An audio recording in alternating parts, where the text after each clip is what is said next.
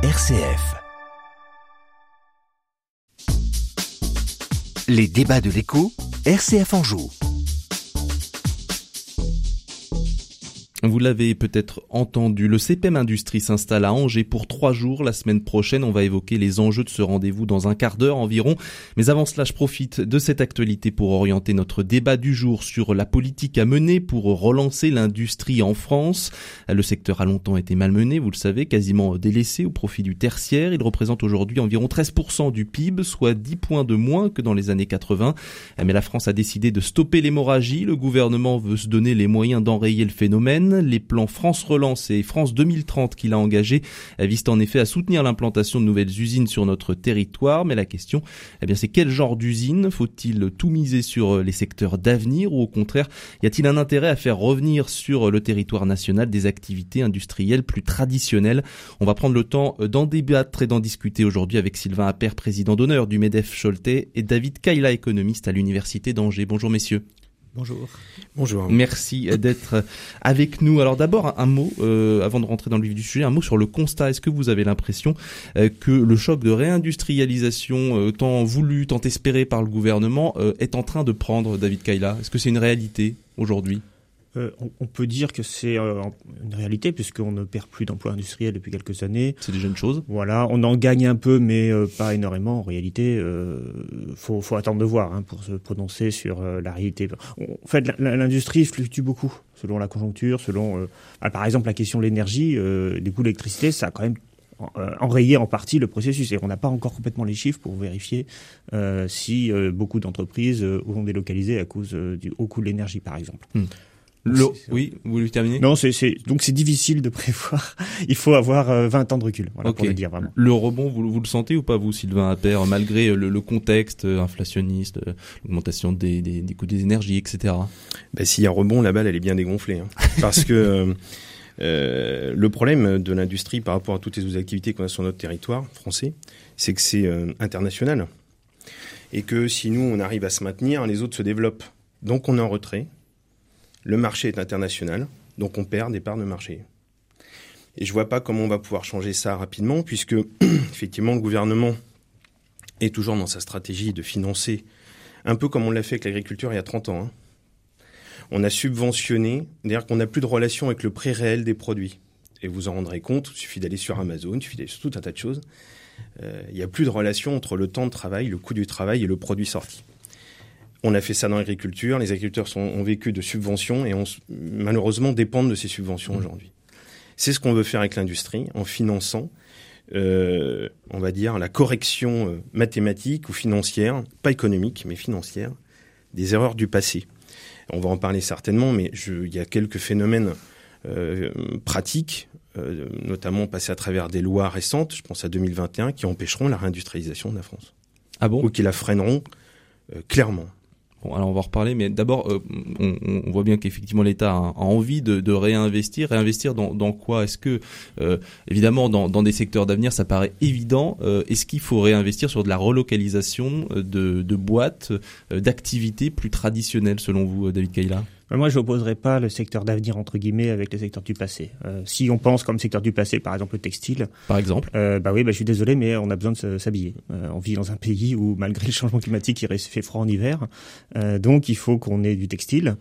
Euh, ça fait partie des besoins indispensables. Si on ne produit plus de textile en France, euh, eh bien, on va être dépendant de nos importations. Et être dépendant des importations, bah, c'est menacer la souveraineté nationale et même la vie des gens. Euh, on a euh, la question de, la transition énergétique. Euh, j'ai lu récemment que 90% des composants euh, des éoliennes sont importés. donc, en fait, et il y a un autre phénomène, on peut pas les dissocier, les secteurs d'avenir et les secteurs du entre guillemets du passé, parce que les compétences sont souvent un peu les mêmes. C'est-à-dire que quand on a besoin d'un tourneur-fraiseur pour faire euh, pour, pour, pour, pour faire des pales d'éoliennes, euh, ben on a aussi besoin pour, euh, pour faire une machine-outil pour le secteur textile. en fait, ce qu'on a, le, problème qu'on a en France, c'est que on perd des compétences. Euh, on perd des compétences parce que les emplois industriels sont, euh, sont un peu passés de mode, parce que on, on, on a aussi quelque part euh, voulu exclure les, les, les usines des centres-villes, on les a mis un peu en périphérie, on, un peu, on a un peu délaissé ces territoires où il y a l'industrie française. Mmh. et, et on n'a pas investi justement au nom de, au nom de la technologie. Hein, on, a voulu créer des, ingénieurs, des économistes, que, dont je fais partie, des managers, euh, des publicitaires, des marketeurs, mais pas d'ouvriers euh, pour euh, aller dans les usines. Et le problème, c'est que la technologie, contrairement à ce qu'on peut croire, la technologie est assez facilement transférable. On peut assez facilement avoir un brevet sous, sous, licence, ou même une fois qu'il tombe dans le domaine public, parce que le brevet, ça a une durée limitée. par contre, les compétences, elles sont pas transférables. C'est-à-dire les collectifs de travail, euh, les, les, les, ouvriers qui savent travailler. Euh, ça, une fois que les ouvriers ont été licenciés, qui, qui, qui, qui, qui changent de métier mhm. ou qui partent en retraite, eh bien, on a perdu des compétences et les reconstruire, c'est très très compliqué. Avant de revenir sur cette notion de perte de compétences, Sylvain Imbert, il faut pas opposer, comme le dit David Kaila, euh, euh, l'industrie du futur et, et, euh, et l'activité, disons, plus traditionnelle?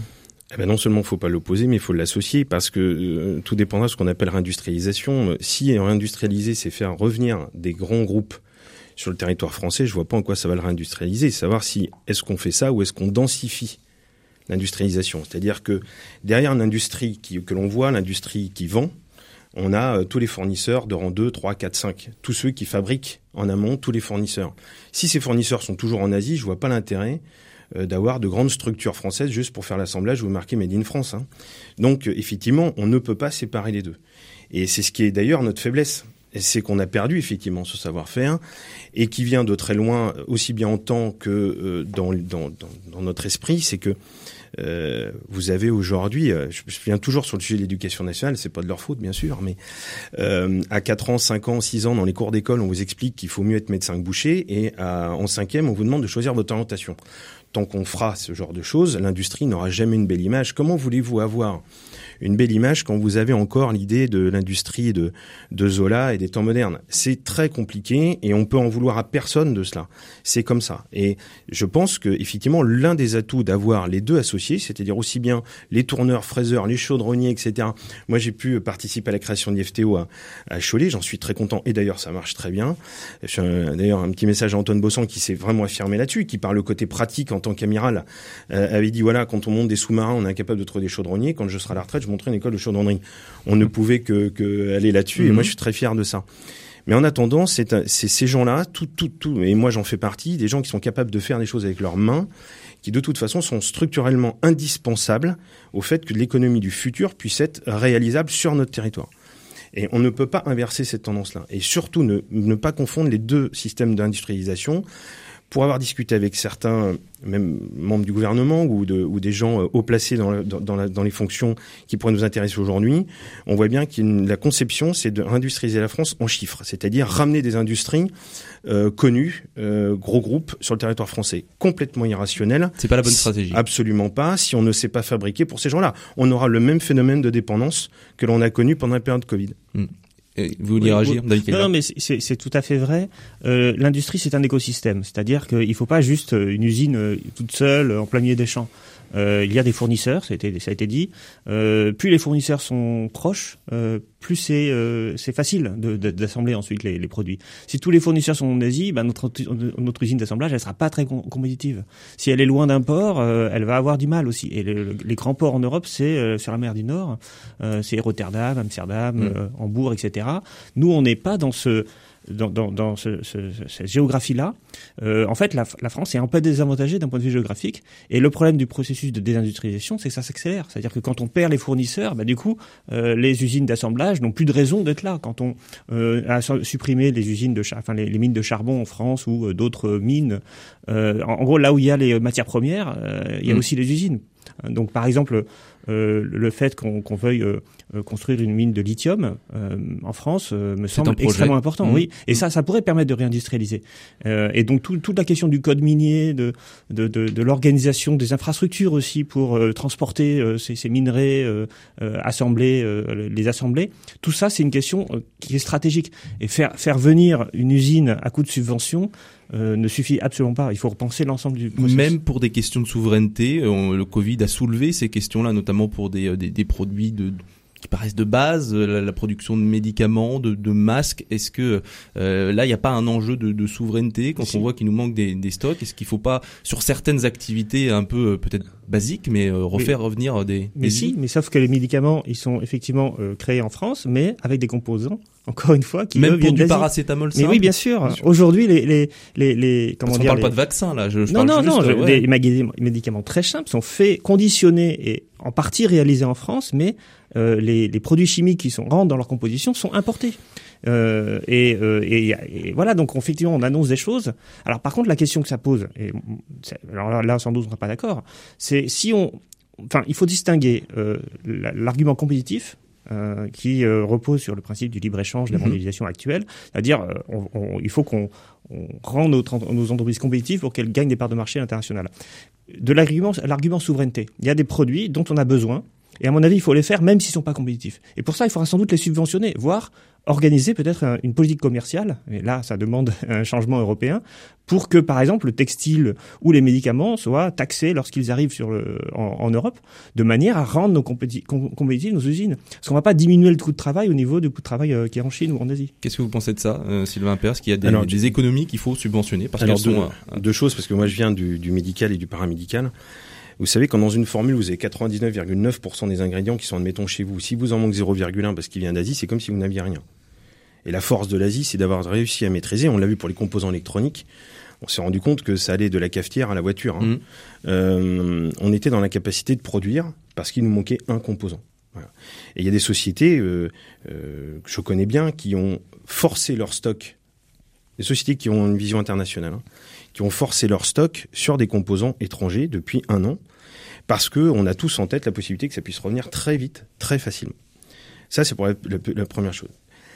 Après, le fait de dire on doit taxer, euh, moi j'ai deux questions toujours par rapport à ça. C'est euh, on taxe, mais pour moi ça ne peut être que temporaire.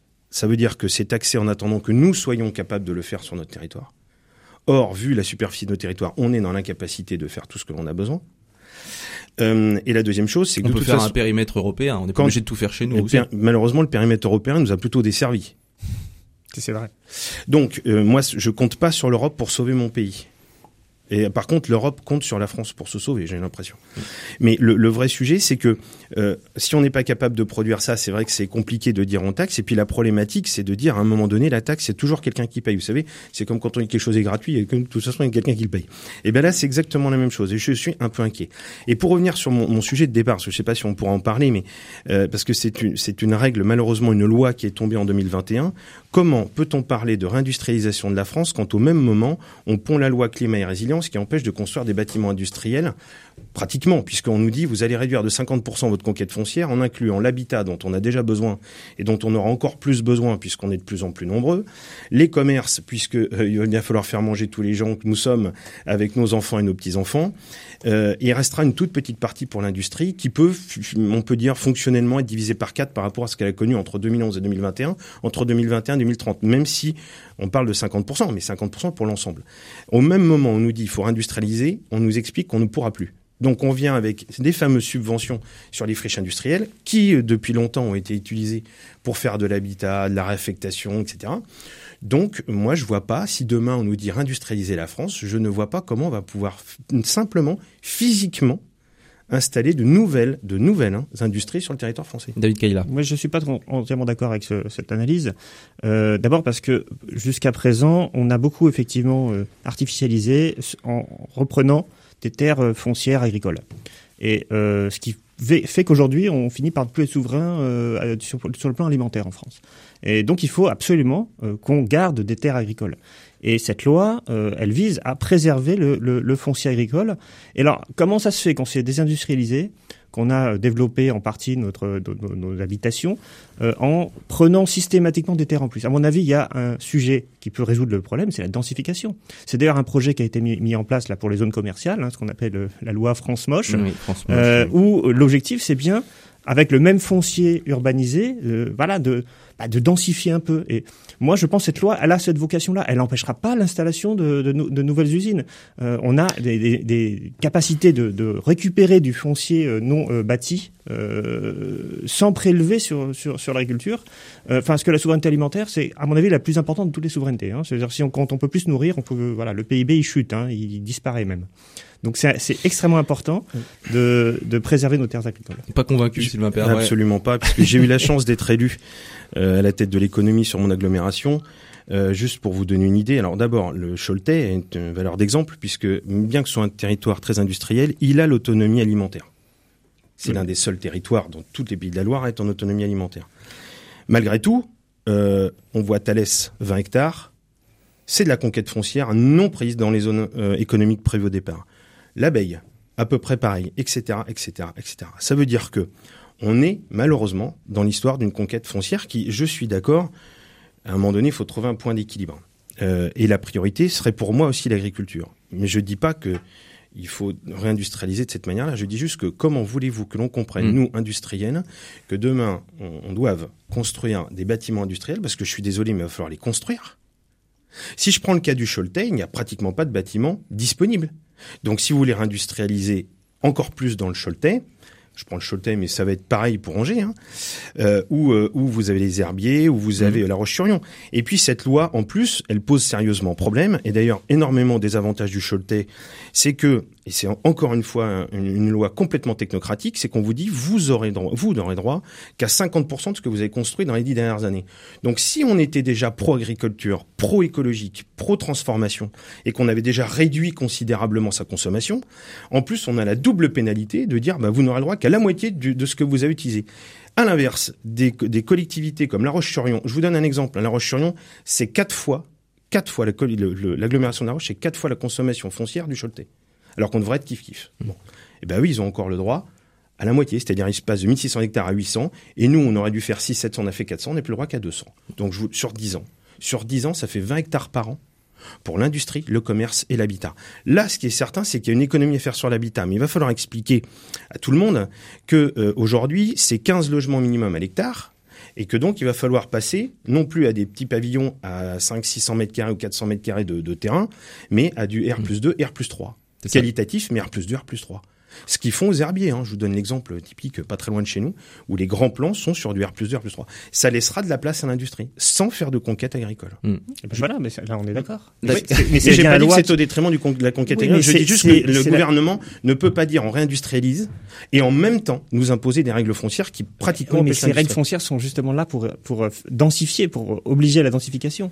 Elle euh, contraint. Bah oui, mais c'est le principe d'une règle. l'industrie. Vous pouvez pas faire du R plus sinon, 3 sinon on, on, prélève des terres agricoles parce que en fait le problème des terres agricoles c'est qu'elles valent pas grand chose et que il suffit que le maire décide que ça passe en constructible et puis tout d'un coup ah, elles gagnent de la valeur. C'est pas si simple que ça. Non, mais euh, de fait, quand on quand on bascule quand on bascule d'un comment dire d'un usage à l'autre, la terre n'a pas la même valeur. Donc derrière il y a aussi beaucoup de tensions et qui sont qui sont sur les sur les maires aussi. Juste un dernier mot sur l'acceptation, l'acceptabilité de la, de la population justement par rapport à cette réindustrialisation. Est-ce que vous pensez qu'aujourd'hui en France on est euh, dans une période où euh, les, gens sont prêts à voir fleurir des, usines à côté de chez eux. On va parler de la place évidemment, mais est-ce que les usines d'aujourd'hui sont passées au 19e siècle Je suis bien d'accord avec vous. je suis bien d'accord avec vous. Pas des grandes cheminées avec du. Mais quand même, je vous pose la question. Moi, je pense que oui, parce que c'est de l'emploi derrière, et, puis parce que, bah, de toute façon, on a besoin d'objets matériels. Hein. Euh, on, peut, peut pas, encore une fois, on peut pas faire la transition écologique, on peut pas euh, planter, avoir des éoliennes ou avoir des voitures électriques sans batterie, on peut pas avoir des smartphones sans, sans production locale, et puis des médicaments aussi. L'industrie, c'est comment dire l'un des secteurs qui paye le mieux notamment les emplois les moins qualifiés, mhm. euh, contrairement aux services et aux grandes surfaces, etc. C'est des emplois qui sont bien payés, qui sont des emplois collectifs, euh, dans lesquels euh, il y a d'ailleurs un taux de syndicalisation plus important que, que, que dans le reste de, de la société. Euh, donc c'est, ça crée du lien social, l'industrie, et voilà donc.